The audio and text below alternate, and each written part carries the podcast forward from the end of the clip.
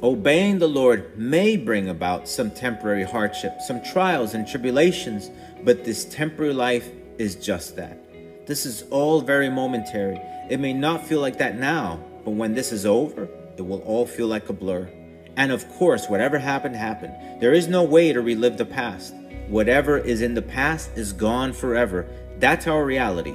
But when we obey the Lord, that stays with us forever. Hello and welcome to another message from the Latter Rain Ministries, where we're dedicated to sharing Jesus Christ and His truth with the world. In today's message, we'll be talking about when people obey the Lord. There is only one way to enter God's kingdom, and that is by obeying Him. And the Father's will may not always produce comfort and physical well-being here and now, but we need to try to understand what is it that does have the greatest value for us, whether it is doing God's will and gaining eternal things, or doing our will and following the weaknesses and desires of our flesh. Temporary success and well-being are not necessarily synonymous with eternal glory. Today's message is inspired on the book of Joshua, chapter fourteen.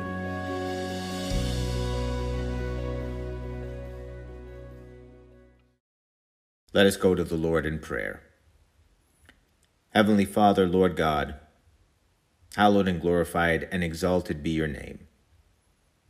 Lord God, to you be all the kingdom and the honor and the glory and the praise forever and ever, O Lord God. For you are worthy, O Lord, above all things, and there is no one like you, O God. Heavenly Father, for no one can do the things that you do, the love, the compassion, and the mercy that you have on us all. Heavenly Father, thank you for your Son, Jesus Christ. Thank you, O Lord, Heavenly Father, for your mercy and for your grace, for the gift of salvation that we have through him. Heavenly Father, Lord, in the name of Jesus, I pray, O God, that you please always remember us in your mercy. I pray for your forgiveness, Lord God. I pray, Heavenly Father, Holy God, that you may remember us always in your mercy and in your grace. Heavenly Father, I pray in the name of Jesus that you may help us to understand that true faith is obeying you and following what you say for us to do. Heavenly Father, help us to understand, Lord God, that your way is life. I give you thanks and I praise you, O Lord, in Jesus' name. Amen. Today's key passage reading can be found in the book of Joshua, chapter fourteen. This is the word of the Lord. These are the areas which the children of Israel inherited in the land of Canaan, which Eleazar the priest, Joshua the son of Nun, and the heads of the fathers of the tribes of the children of Israel distributed as an inheritance to them. Their inheritance was by lot, as the Lord had commanded by the hand of Moses, for the nine tribes and the half-tribe. For Moses had given the inheritance of the two tribes and the half-tribe on the other side of the Jordan, but to the Levites he had given no inheritance among them, for the children of Joseph were two tribes, Manasseh and Ephraim. And they gave no part to the Levites in their land, except cities to dwell in, with their common lands for their livestock and their property. As the Lord had commanded Moses, so the children of Israel did, and they divided the land. And the children of Judah came to Joshua in Gilgal. And Caleb, the son of Jephunneh, the Kenizzite, said to him, "You know the word which the Lord said to Moses, the man of God, concerning you and me in Kadesh Barnea. I was forty years old when Moses, the servant of the Lord, sent me from Kadesh Barnea to spy out the land, and I brought back word to him as it was in my heart. Nevertheless, my brethren who went up with me made the heart of the people melt. But I wholly followed the Lord, my God." So Moses swore on that day, saying, "Surely the land where your foot has trodden shall be your inheritance and your children's forever, because you have wholly followed the Lord, my God. And now behold, the Lord has kept me alive, as he said, these forty-five years, ever since the Lord spoke this word to Moses while Israel wandered in the wilderness. And now, here I am this day, eighty-five years old. As yet I am as strong this day as on the day that Moses sent me. Just as my strength was then, so now is my strength for war, both for going out and for coming in. Now therefore, give me this mountain of which the Lord spoke in that day. For you heard in that day now that the Anakim were there, and that the cities were great and fortified.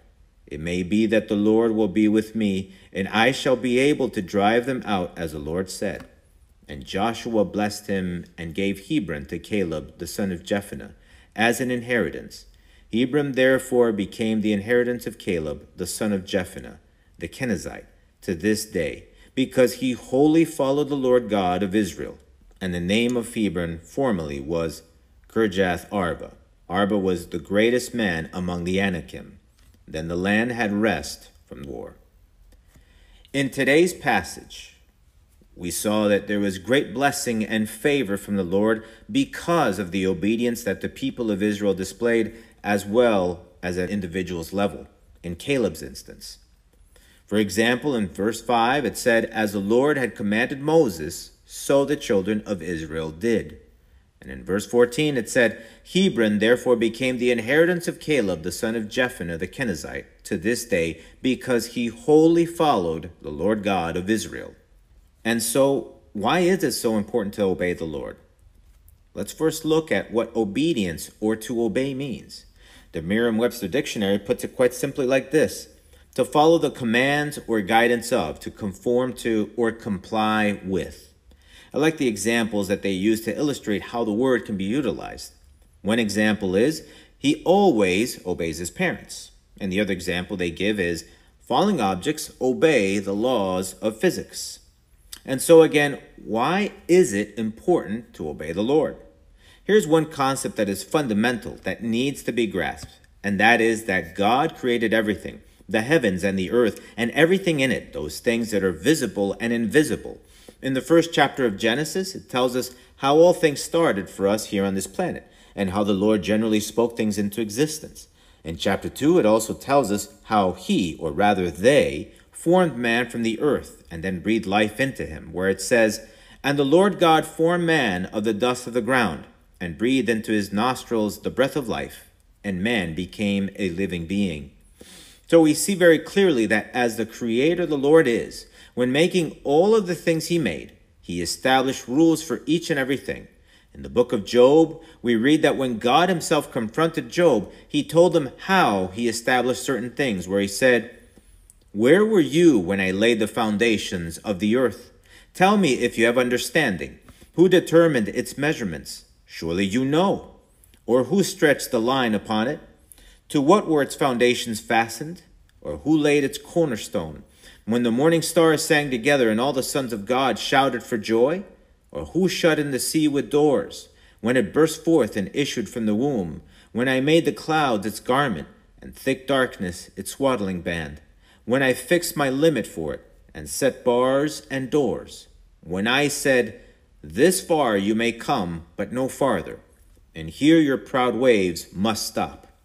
Have you commanded the morning since your days began, and caused the dawn to know its place?" And so, it is quite clear that God made everything, and as such, he established things and how they should work.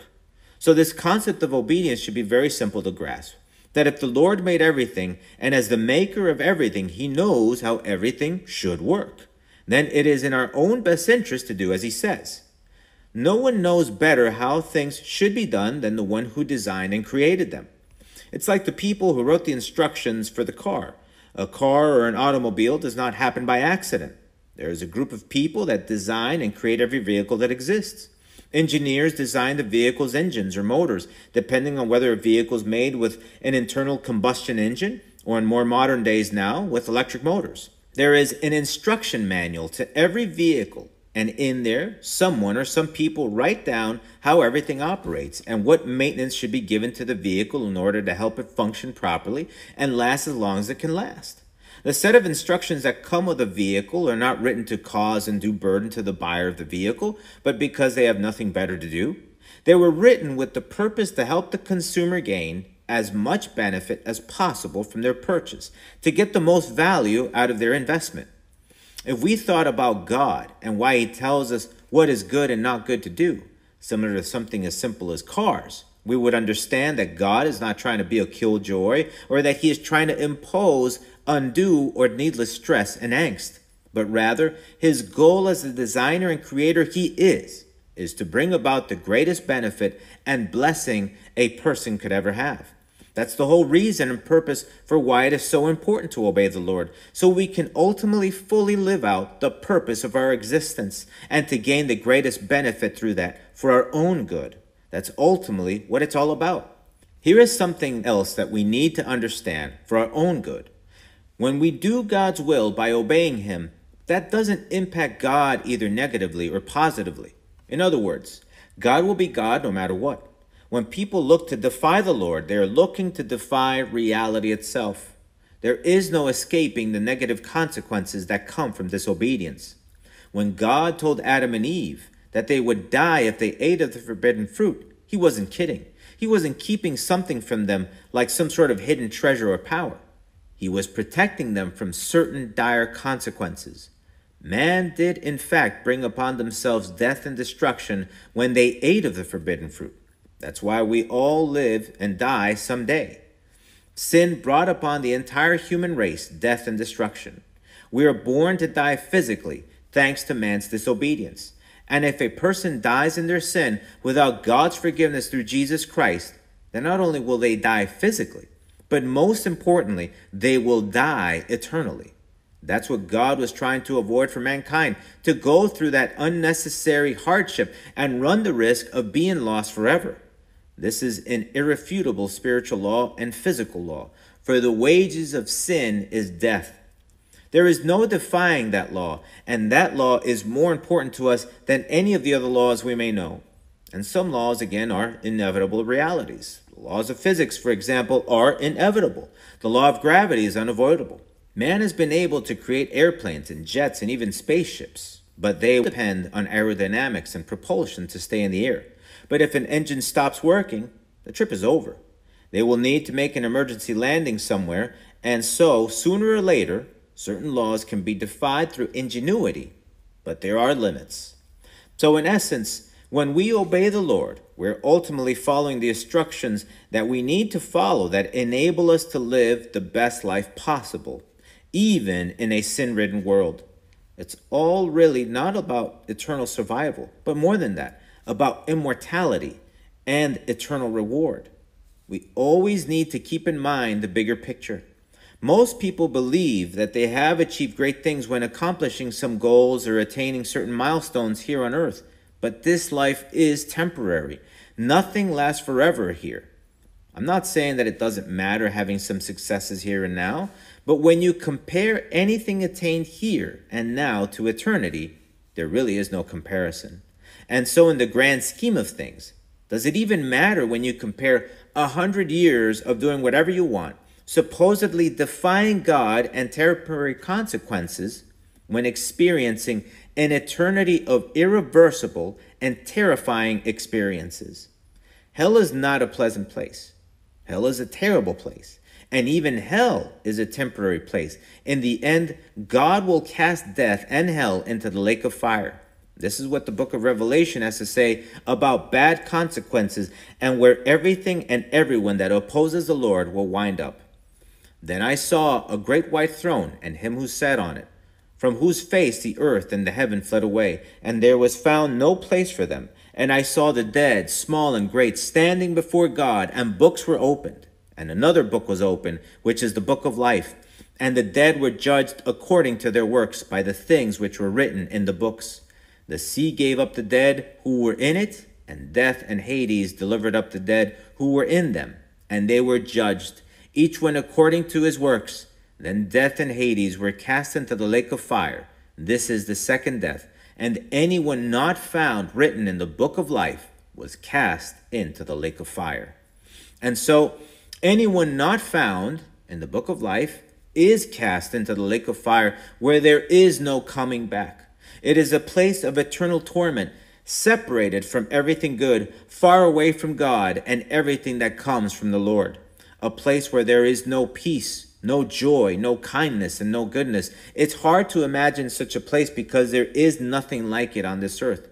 But it's there, and it's very bad.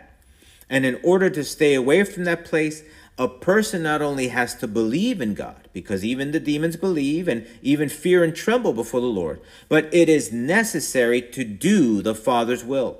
Jesus said this, "Not everyone who says to me, 'Lord, Lord,' shall enter the kingdom of heaven, but he who does the will of my Father in heaven. Many will say to me that day, 'Lord, Lord, have we not prophesied in your name, cast out demons in your name, and done many wonders in your name?' And then I will declare to them, 'I never knew you. Depart from me, you who practice lawlessness.'" Do you understand how things work? Many people think that they have found God's favor or got away with things when they feel that things are going their way. But that is far from the truth. Everything will get sorted out in the end. Nobody gets away with anything. And temporary apparent success doesn't mean eternal life and eternal reward. If a person does not do the things that God requires, starting by repenting and converting from all sins and making Jesus the literal and effective Lord of their lives, and I say starting because that is just the beginning, then they will not make it to anywhere good.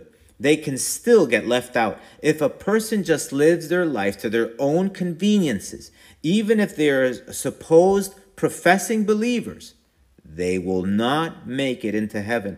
They will not enter the kingdom of God. These are irrefutable things. You can't talk your way into heaven. There is no Jesus is my buddy kind of thing. It is necessary, essential, vital, and crucial that God's will be done in the life of a person so they can have access to the kingdom of heaven. It's just that simple. That is why it is supremely important to obey the Lord, to do as he says for the good of a group of people, but even more importantly, for the good of individuals, for you and for me. And so we can see examples of the good that happens when a group of people come together to fear and serve the Lord together, where it says, for instance, in Psalm chapter two, "Serve the Lord with fear and rejoice with trembling. Kiss the Son, lest he be angry, and you perish in the way, when his wrath is kindled but a little. Blessed are all those who put their trust in him." Isaiah chapter thirty says, "Therefore the Lord will wait, that he may be gracious to you, and therefore he will be exalted, that he may have mercy on you. For the Lord is a God of justice. Blessed are all those who wait for him, for the people shall dwell in Zion at Jerusalem. You shall weep no more. He shall be very gracious to you at the sound of your cry. When he hears it, he will answer you." Psalm one forty-four says, "Blessed be the Lord my rock, who trains my hands for war and my fingers for battle, my loving kindness and my fortress, my high tower and my deliverer, my shield and the one in whom I take refuge, who subdues my people under me. Lord, what is man that you take knowledge of him? Or the son of man, that you are mindful of him? Man is like a breath, his days are like a passing shadow. Bow down your heavens, O Lord, and come down. Touch the mountains, and they shall smoke. Flash forth lightning and scatter them. Shoot out your arrows and destroy them. Stretch out your hand from above. Rescue me and deliver me out of great waters, from the hand of foreigners, whose mouth speaks lying words, and whose right hand is a right hand of falsehood. I will sing a new song to you, O God. On a harp of ten strings I will sing praises to you. The one who gives salvation to kings, who delivers David his servant from the deadly sword. Rescue me and deliver me from the hand of foreigners, whose mouth speaks lying words, and whose right hand is at right hand of falsehood, that our sons may be as plants grown up in their youth, that our daughters may be as pillars sculptured in a palace style, that our barns may be full, supplying all kinds of produce, that our sheep may bring forth thousands and ten thousands in our fields, that our oxen may be well laden, that there may be no breaking in or going out, that there may be no outcry in our streets. Happy are the people who are in such state. Happy are the people whose God is the Lord. And here we can see an example of what happens when an individual obeys the Lord. Psalm one says, "Blessed is the man who walks not in the counsel of the ungodly, nor stands in the paths of sinners, nor sits in the seat of the scornful. But his delight is in the law of the Lord, and in his law he meditates day and night. He shall be like a tree planted by the rivers of water, that brings forth its fruit in its season, whose leaf also shall not wither, and whatever he does shall prosper. The ungodly are not so, but are like the chaff which the wind drives away. Therefore the ungodly shall not stand in the judgment, nor sinners in the congregation of the righteous. For the Lord knows the way of the righteous, but the way of the ungodly shall perish. When we obey the Lord here on earth, it may not all necessarily turn out great and fine, or at least like we may want things to turn out during the here and now. There is really no guarantee of blessing and prosperity here on earth. And we have real-life examples of that in the Bible, especially in the New Testament. Obeying the Lord may bring about some temporary hardship, some trials and tribulations, but this temporary life is just that. This is all very momentary. It may not feel like that now, but when this is over, it will all feel like a blur. And of course, whatever happened, happened. There is no way to relive the past. Whatever is in the past is gone forever. That's our reality. But when we obey the Lord, that stays with us forever. More exactly, we live forever. And this temporary world does not compare to the eternity we have to look forward to with God Almighty and all things that come with Him, the things He has prepared for those that love Him and serve Him. If a person has any kind of intelligence, they should be able to understand that eternity is much more valuable than this temporary and very imperfect life. When people obey the Lord, both as a group and as individuals, great things can happen here and now, but more importantly, immortality is within our grasp as individuals. Incomparable things are ours through Jesus Christ if we do as He tells us to do through His word, if we obey. The Lord puts in my heart often to leave very clear this point. This matter of just how important it is to obey the Lord, because it appears that many so-called believers don't really grasp it. Many have been fed some sort of version of an apparent truth that is just that. It's not the whole truth. It's something that is missing the main ingredient in order to attain the benefit that is truly desired. Faith alone does not get you into God's kingdom. We were created for good works, which implies directly that we need to do something. We were made to produce something or some things. Just as the Bible says, faith without works is dead. A person can say all they want that they believe in God, and that God supposedly even blesses them for their faith in Him. But if they do not do God's will, if they do not obey the Lord, they are still living a faith that is not true. They're only looking to God for a convenience, and God cannot be fooled. The Bible says it very clearly. What does it profit, my brethren, if someone says he has faith but does not have works? Can faith save him? If a brother or sister is naked and destitute of daily food, and one of you says to them, "Depart in peace, be warmed and filled," but you do not give them the things which are needed for the body, what does it profit? Thus also faith by itself, if it does not have works, is dead. But someone will say, "You have faith and I have works.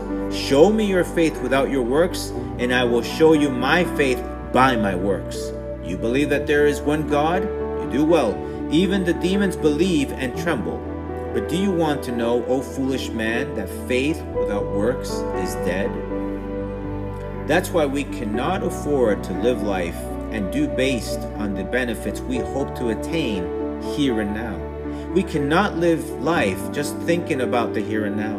We need to have a heaven-bound heart and mind through Jesus Christ. Yes, life may be difficult now.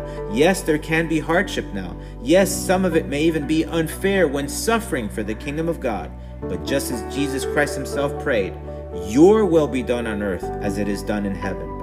God's will must be done in our lives for our own good and for the good of others. The greatest good any of us can achieve through Jesus Christ is not temporary in nature. The here and now will go away. Yes, both Caleb and Israel were blessed by God physically here and now, but that temporary blessing is not what it's all about. That physical promised land will be destroyed. What is most important is that they did God's will, which in turn will help them gain God's eternal reward. We cannot be so focused on the here and now and on the temporary. We need to do those things that last eternally. For it is also written, "Do not lay up for yourselves treasures on earth, where moth and rust destroy, and where thieves break in and steal. But lay up for yourselves treasures in heaven, where neither moth nor rust destroys, and where thieves do not break in and steal. For where your treasure is, there your heart will be also. So the message is simple.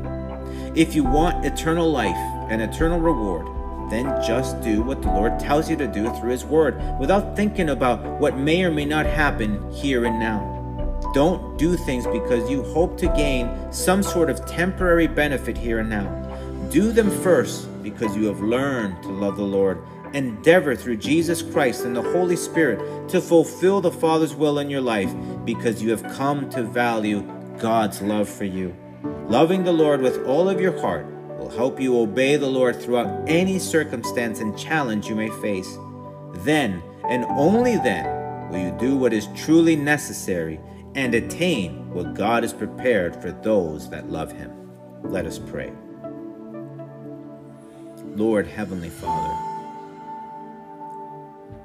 Lord, I pray in the name of Jesus that you may help us to understand, Lord God.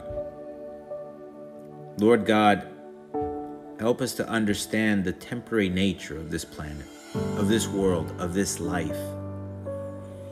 Help us to understand, Lord God, that we cannot put our faith in things here, that we cannot make the reason of our existence for things here. The here and now, Lord God, is temporary. In all reality, there is no value in it, Lord God, especially when compared to the great things that you have and that you are. Heavenly Father, help us to understand that this is only a place of decision, of preparation, of training, so that we can be ready for what is to come and what truly matters. Help us, O Lord, not to live for these things, but help us, O Lord, to be able to live for you, to look for you, to understand who you are, Lord God, to endeavor through your Son, Jesus Christ, to be able to do your will. And Lord God, help us to understand that your will is best for us, because if it wasn't for your will, for your purpose to be accomplished, we would not have any hope of salvation, of eternal life. Lord God, we would be completely hopeless if your plans were not accomplished. Help us, O Lord, to understand that through and through, Lord God. Help us to understand that we need to do just as you tell us, Lord God. I give you thanks, O Lord, and to you be all the honor and the glory and the praise forever and ever. In Jesus' name, amen. Please join us again next time as we look into God's Word together. And if you have any questions or just need some prayer, please email us through our website. If you want to listen to other messages, you can go to our website or look for our podcast in the Apple iTunes Store under The Latter Rain Ministries to subscribe. The Latter Rain Ministries is a self-supporting Christian ministry dedicated to sharing Jesus Christ and His truth with the world. The Lord is near. May God bless you.